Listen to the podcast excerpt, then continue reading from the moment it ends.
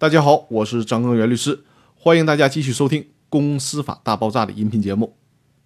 如果你有公司或者是股权方面的问题，可以私信我，与我取得联系，我和我的团队会为大家提供这方面的法律帮助。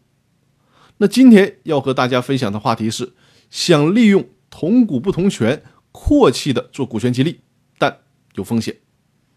我跟大家多次提到过，有限责任公司可以同股不同权。所以说，从理论上来讲，为了做股权激励，企业家呢可以拿出自己很多的股权，比如说拿出自己百分之七十的股权去进行股权激励，自己只留百分之三十的股权。这个时候呢，约定自己行使百分之五十一，甚至是更多的表决权，比如行使百分之七十的表决权，从而达到控制公司的目的。但是啊，在实践当中，可不建议大家做的这么激进，弄得这么阔绰。因为只是在有限责任公司的框架下才可以实现同股不同权。如果公司做大之后想挂牌新三板或者是上市，那必然要改制成股份公司。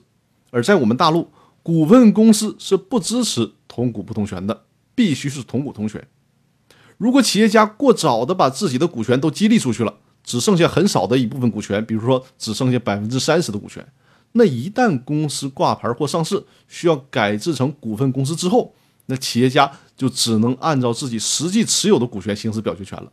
所以说，如果之前给出去太多股权的话，一旦变成了股份公司，那么企业家就会一下子失去对公司的控制权。这期语音的内容虽然很短，但是分量很重要。否则，一旦失去控制权，想要收回来，那成本代价就会太大了。那好，我们这一期的分享就到这里。更多内容，我们下期继续。